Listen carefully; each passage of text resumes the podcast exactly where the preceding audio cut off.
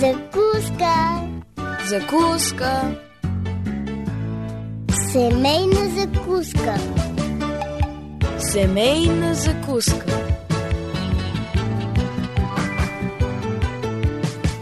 Семейна закуска. Здравейте, скъпи приятели! Добре дошли на закуска, аз съм Мира. Днес психолозите често употребяват понятието граници на общуването. Важно е всеки да определи къде са неговите лични граници и да не позволява прекрачването им, както и да уважава границите на другите. Парадоксално е, но най-често тези граници се нарушават в рамките на семейството. Най-близките ни хора, които би трябвало да ни познават най-добре и да ни обичат най-много, най-много нарушават личното ни пространство. Дори понякога ние се самообвиняваме, че изобщо слагаме граници за тях. Смятаме, че любов означава да се отдадем без граници, напълно, без остатък. Това е така и също време не е така. Да, Бог ни е призовал да се обичаме с любовта Агапе. И любовта Агапе дава, дава дори живота си. Но от друга страна, тъй като живеем в условия на грях и с любовта се злоупотребява, както с всяко друго нещо, налага се и тя да бъде ограничавана по някакъв начин. По какви закони се създават и поддържат границите между хората в рамките на семейството? Ето това е темата на днешното ни предаване, скъпи приятели. Законите на границите в семейството. Те са 10 на брой и предварително правим оговорката, че ако времето не ни стигне за всичките, ще продължим следващата сряда. Очакваме вашите писма на познатите ви адреси Пощенския Пловдив 4000 Антим 1 22 звукозаписно студио и електронния awr долна черта bg at abv.bg. Останете с нас.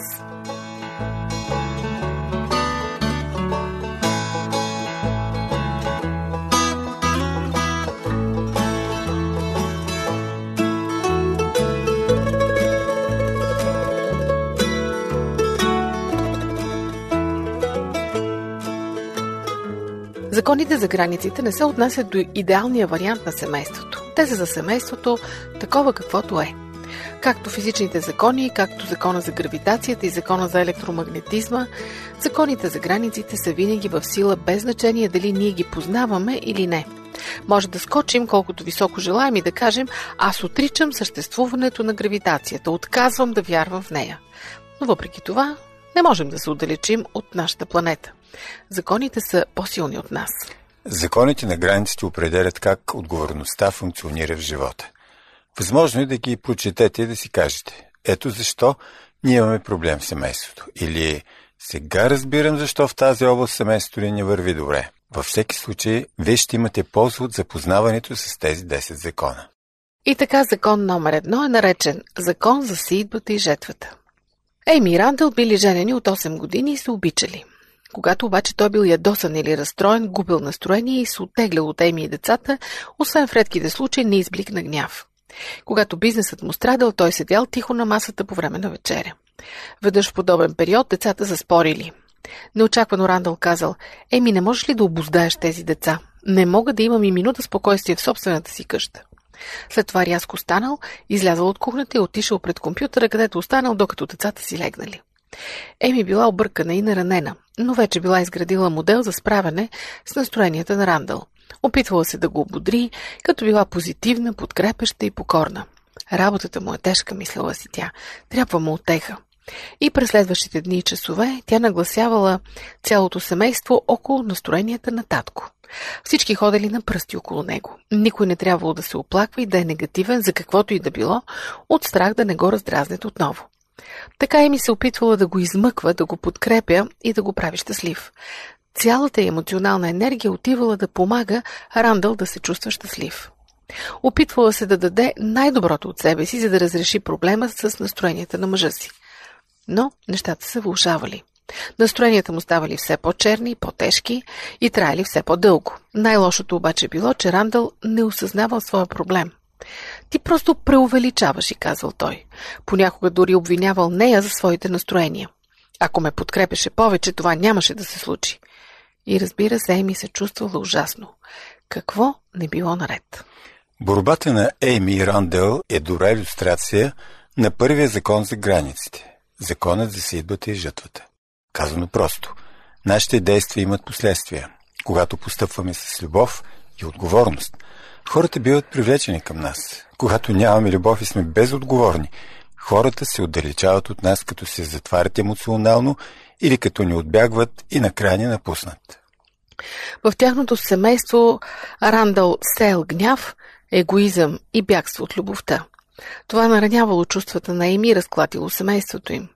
И въпреки това, Рандъл не плащал с никакви последствия за това, което се е. Избухвал, преодолявал го, отивал на работа и все едно нищо не се е случило. Еми обаче имала проблем. Носела цялото бреме на неговите настроения. Спирала работата си, за да се включи по проекта за спасяване на мъжа си от неговите настроения и превръщането му в щастлив човек. Рандъл ползвал, а Еми плащала. И поради това той не променял своя начин на живот. Не бил мотивиран да се променя, както Еми не се справила с проблемите си. Какви последствия би трябвало да има Рандъл? Еми би могла да му каже, скъпи, знам, че си под напрежение и аз искам да ти подкрепя по всякакъв начин, но твоето бягство и гняв нараняват мен и децата. Това е неприемливо. Искам да ни уважаваш, когато си в лошо настроение. Следващия път, когато ни крещиш по този начин, ще се разделим емоционално с теб за известно време. Ще излезем на кино или ще се видим с приятели. Тогава Рандъл ще трябва да посрещне резултати от своите действия. Самота и изолация. Когато сеете лошо отношение към хората, ще пожените нежеланието им да бъдат около вас.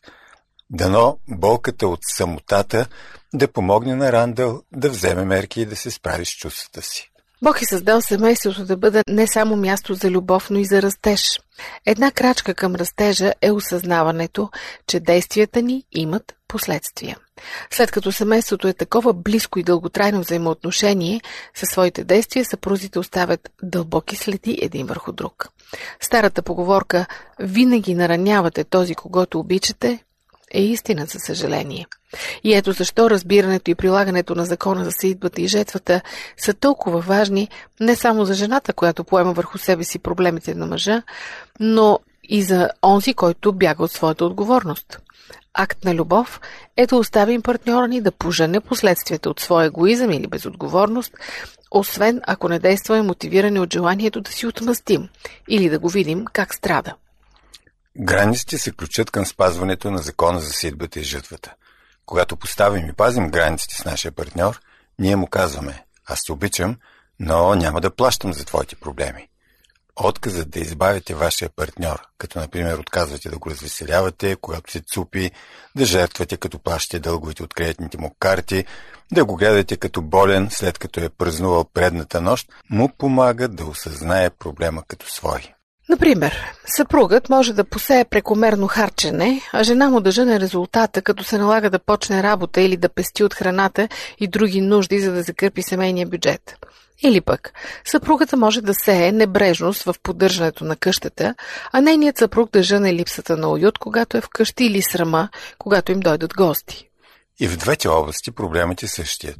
Този, който създава проблема, не се изправя пред последствията от него и нищо не се променя в семейството, докато партньорът, който поема отговорността за проблема, който не е негов, не каже или не направи нещо, за да промени ситуацията. Това действие може да варира от казване, че поведението на съпруга наранява чувствата й, до поставяне на граници за поведението. Това ни помага да насочим жененето към личността, която е посяла и да започнем да се справяме с нарушаването на границите. Закон номер две е законът на отговорността. Но за него след малко, скъпи приятели, така че не смените частотата. Очакваме ви на нашия телефон 032 633 533. Това е семейна закуска. Аз съм Мира. Продължаваме след минути.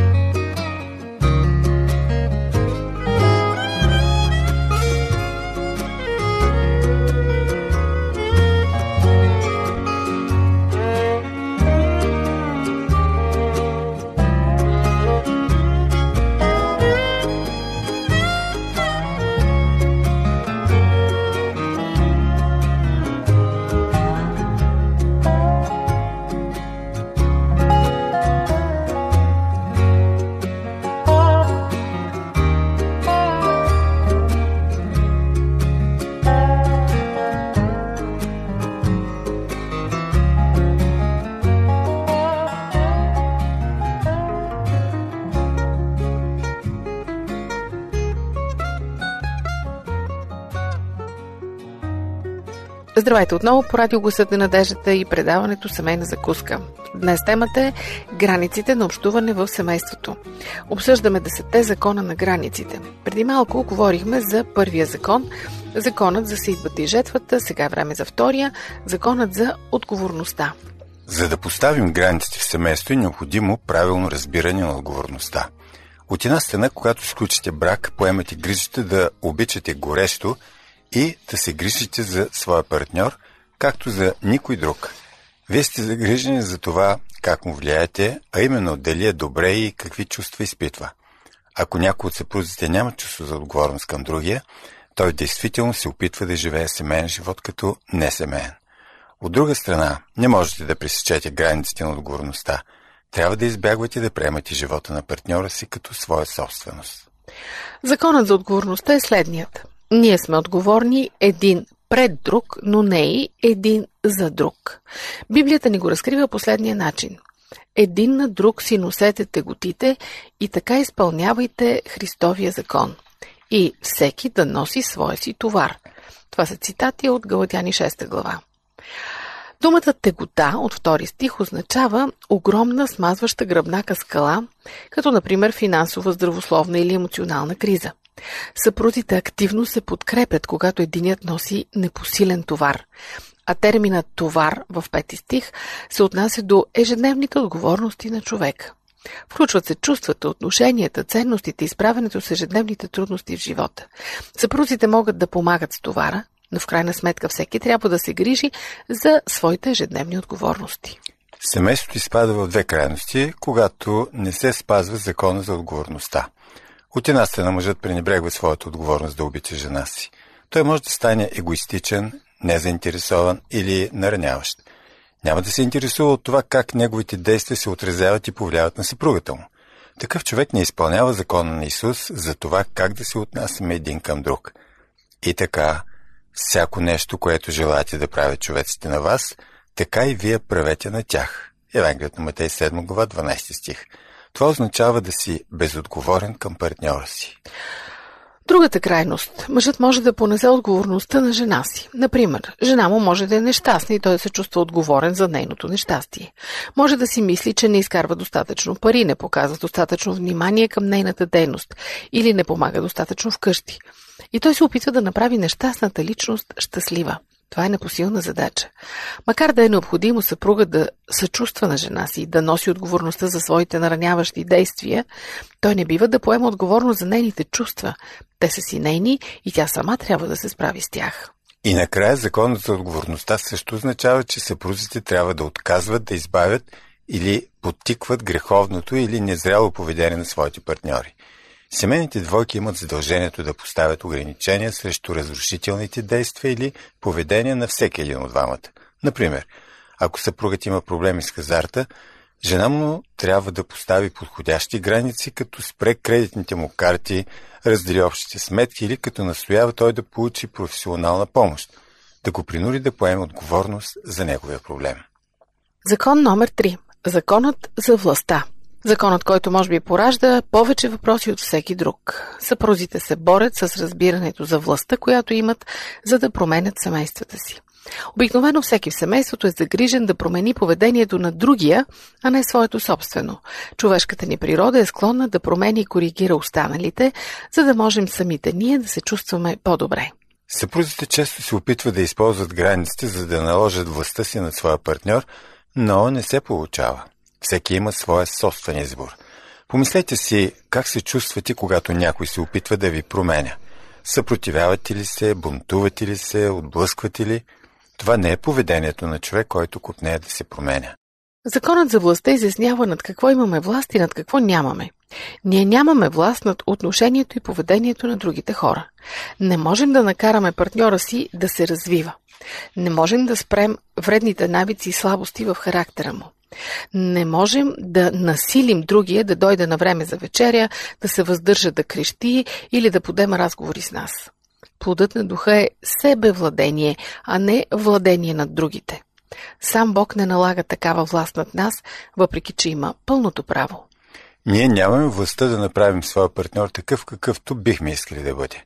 нито имаме властта да станем личностите, които бихме искали да бъдем. Сами по себе си сме безсилни да променим неща като нашата гневливост или преяждане. В една или друга степен всички вършим това, което мразим. Добре е да бъдем наясно с нашата безпомощност в семейството, за да можем да разбираме по-добре борбите на нашия другар. Разбирането на нашето безсилие да контролираме сами себе си може да ни помогне също да осъзнаем колко дълъг е периода, в който се учим как да поставяме подходящите ограничения в брака си. Затова, ако сте били взаимно зависими в своя брак, носили сте отговорност за действията на другия, не очаквайте, че веднага ще поставите успешно точните граници. Ако нямате властта да промените своя партньор, тогава над какво имате власт? Имате властта да изповядате, да се покорите и да се покаете за своите нараняващи постъпки в брака. Можете да установите начините, по които сте наранявали, да помолите Бог да ви помогне, да ги победите и да желаете да се промените. Каквото да е нещото, с което партньорът ви дразни, бъдете сигурни, че и вие вършите неща, които дразнат него. Ако искате той да ви послуша за границите, които изграждате, попитайте го къде вие нарушавате неговите. Когато сте наранени или разстроени, може да се опитате да контролирате всичко или пък да се оттеглите в мълчание – няма нищо по-благоприятно за растежа на партньора, когато другият искрено желая да се промени.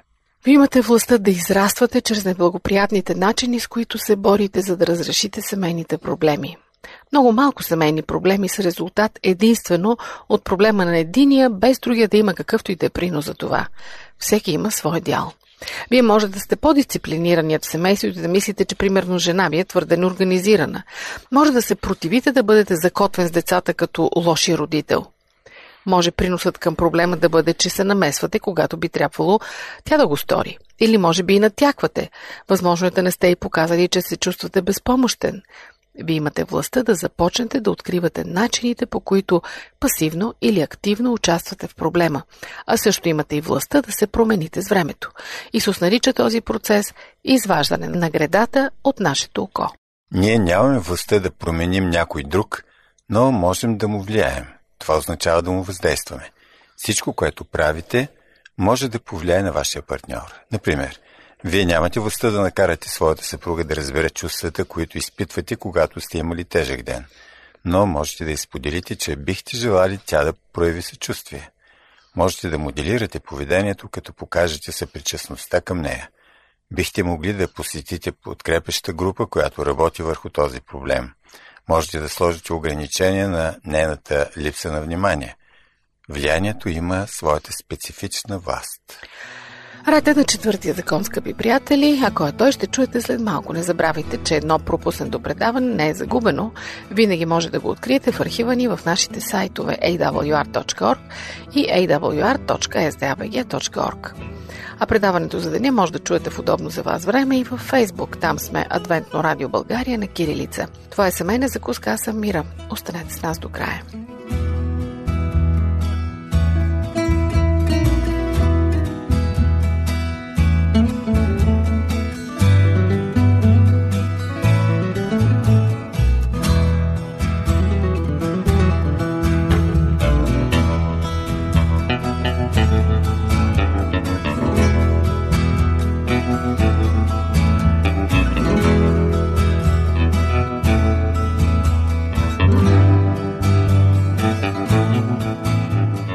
Семейна закуска по радио Гъсът на надеждата продължава с темата за законите на границите в семейството. Стигнахме до закон номер 4 – закона на уважението. Някои хора мислят, че законът за уважението е черната овца на десетте закона, защото не ни учи как да поставяме граници, а по-скоро как да зачитаме границите на другите. Законът за уважението гласи, че ако искаме другите да уважават нашите граници, ние трябва да уважаваме техните. Няма такова нещо като безплатен обяд. Не можем да очакваме другите да ценят нашите ограничения, ако ние не ценим техните. Най-накрая сме въодушевени, че сме успели да кажем не, да поставим ограничения, да имаме свободата да избираме, но някак си не сме радостни, когато друг ни каже не. Ако се чувствате така, има някой, който ви разбира. Децата се чувстват по същия начин. Те изискват свобода – но не искат да дадат на другите правото да ги разочароват. Зрелите възрастни желаят чуждата свобода толкова силно, колкото и своята собствена. Законът за уважението отглежда любовта. Да обичате своята съпруга означава да желаете и да зачитате нейната свобода да избира. Това означава да умрете за своето желание тя да вижда нещата по вашия начин и да оценявате това, че тя има свой разум, ценности и чувства. Спомнете си как сте се чувствали, когато сте казвали не на приятел, който в резултат на това ви е отвърнал «О, аз пък мислех, че си загрижен за мен». Бихте могли да се почувствате виновни, смазани. Или пък бихте отстоявали своята позиция, но с горчив вкус. И в двата случая близостта ви с този приятел е нарушена. Е, така се чувства и съпругата ви, когато отказвате да чуете нейното не. Семейството законът за уважението е трудно изпълним. Когато двама се оженят, два живота се приливат в един нов, за да станат едно. Преливането на очаквания и чувства може да се превърне в проблем. Често съпругата си представя, че любовта в семейството означава съпругата ти да вижда света така, както тя го вижда. Тя би се чувствала необичана, ако любящият ти мъж каже «Не, не искам да се разхождам, спи ми се». Понякога това се случва по време на медения месец, когато двамата виждат всичко помежду си в пълна хармония. Но когато се появи реалността на различната воля на всеки един от тях, на техните нужди и гледни точки, тогава меденият месец е приключил. Точно това е момента да се приложи закона за уважението. Ето е още една истинска история, разказана от психотерапевта. Ник и Колин споделят същия проблем. Понякога Колин се отдръпва от мен без никаква причина, казва той. Има причина, отвръща тя. Когато се опитам да ти кажа не, ти се опитваш да ме контролираш, аз отдръпвам. Не се опитвам да те контролирам, когато казваш не, отвърна на свой ред той. Колин реши да отклони разговора и каза. Предполагам, че ние с теб просто имаме различно виждане по въпроса. И разговорът продължи в друга посока. По-късно вечерта Ник ме покани, разказва терапевта, да отидем да спортуваме след две седмици. Погледнах си календара и му отговорих, съжалявам, не мога. Ник повдигна раменете си с насмешлив жест на разочарование и каза Е, айде да можеш да дойдеш. Просто размести малко програмата си, нали така правят приятелите. Коли ни наблюдаваше и извика Виждаш ли, виждаш ли, ето така той контролира и моето не. Ник се огледа очуден и попита Какво съм направил? Права е, Ник, казах аз. Усетих натиска ти, така че да не мога да ти откажа. На Ник му просветна, като осъзна, че желанието му за добро понякога пресича границата на уважението. Приложете закона за уважението в своето семейство. Не връхлитайте в хола с списък как ще се променят нещата в тази къща. Кажете на своя партньор, че желаете вашите граници да бъдат уважавани и попитайте дали неговите са били уважени. Дайте му да разбере, че цените свободата му и искате да е свободен да откаже, дори да не харесате този отговор.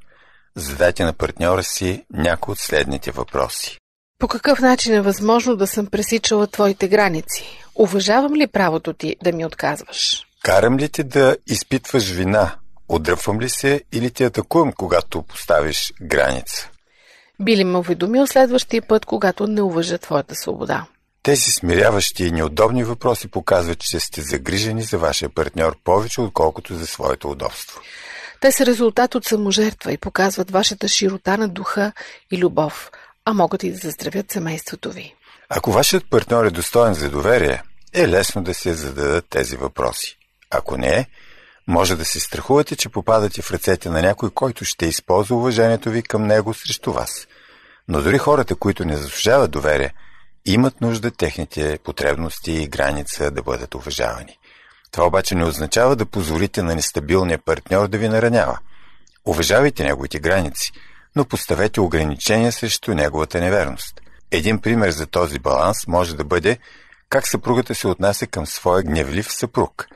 Тя не може да му заповяда да не се гневи. Трябва да уважава неговата свобода да протестира срещу това, което не харесва. Но в същото време трябва да му каже Твоят яростен начин на държане с мен е неприемлив – ако не откриеш други начини на поведение, а продължаваш да проявяваш гняв към мен, ще се отдръпна от теб. Уважението и оценяването на границите на вашия партньор е ключът към това да бъдете близки и любящи.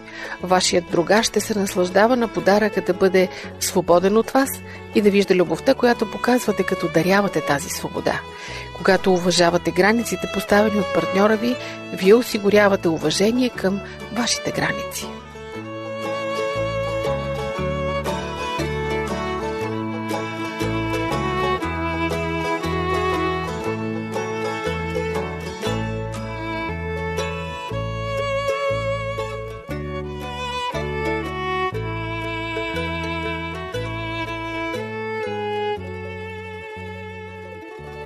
Скъпи приятели, останаха ни 6 закона, но времето ни изтече за това. Непременно слушайте се мен на закуска и следващата сряда по същото време на същата частота. А до тогава, Бог да бъде с вас. До чуване!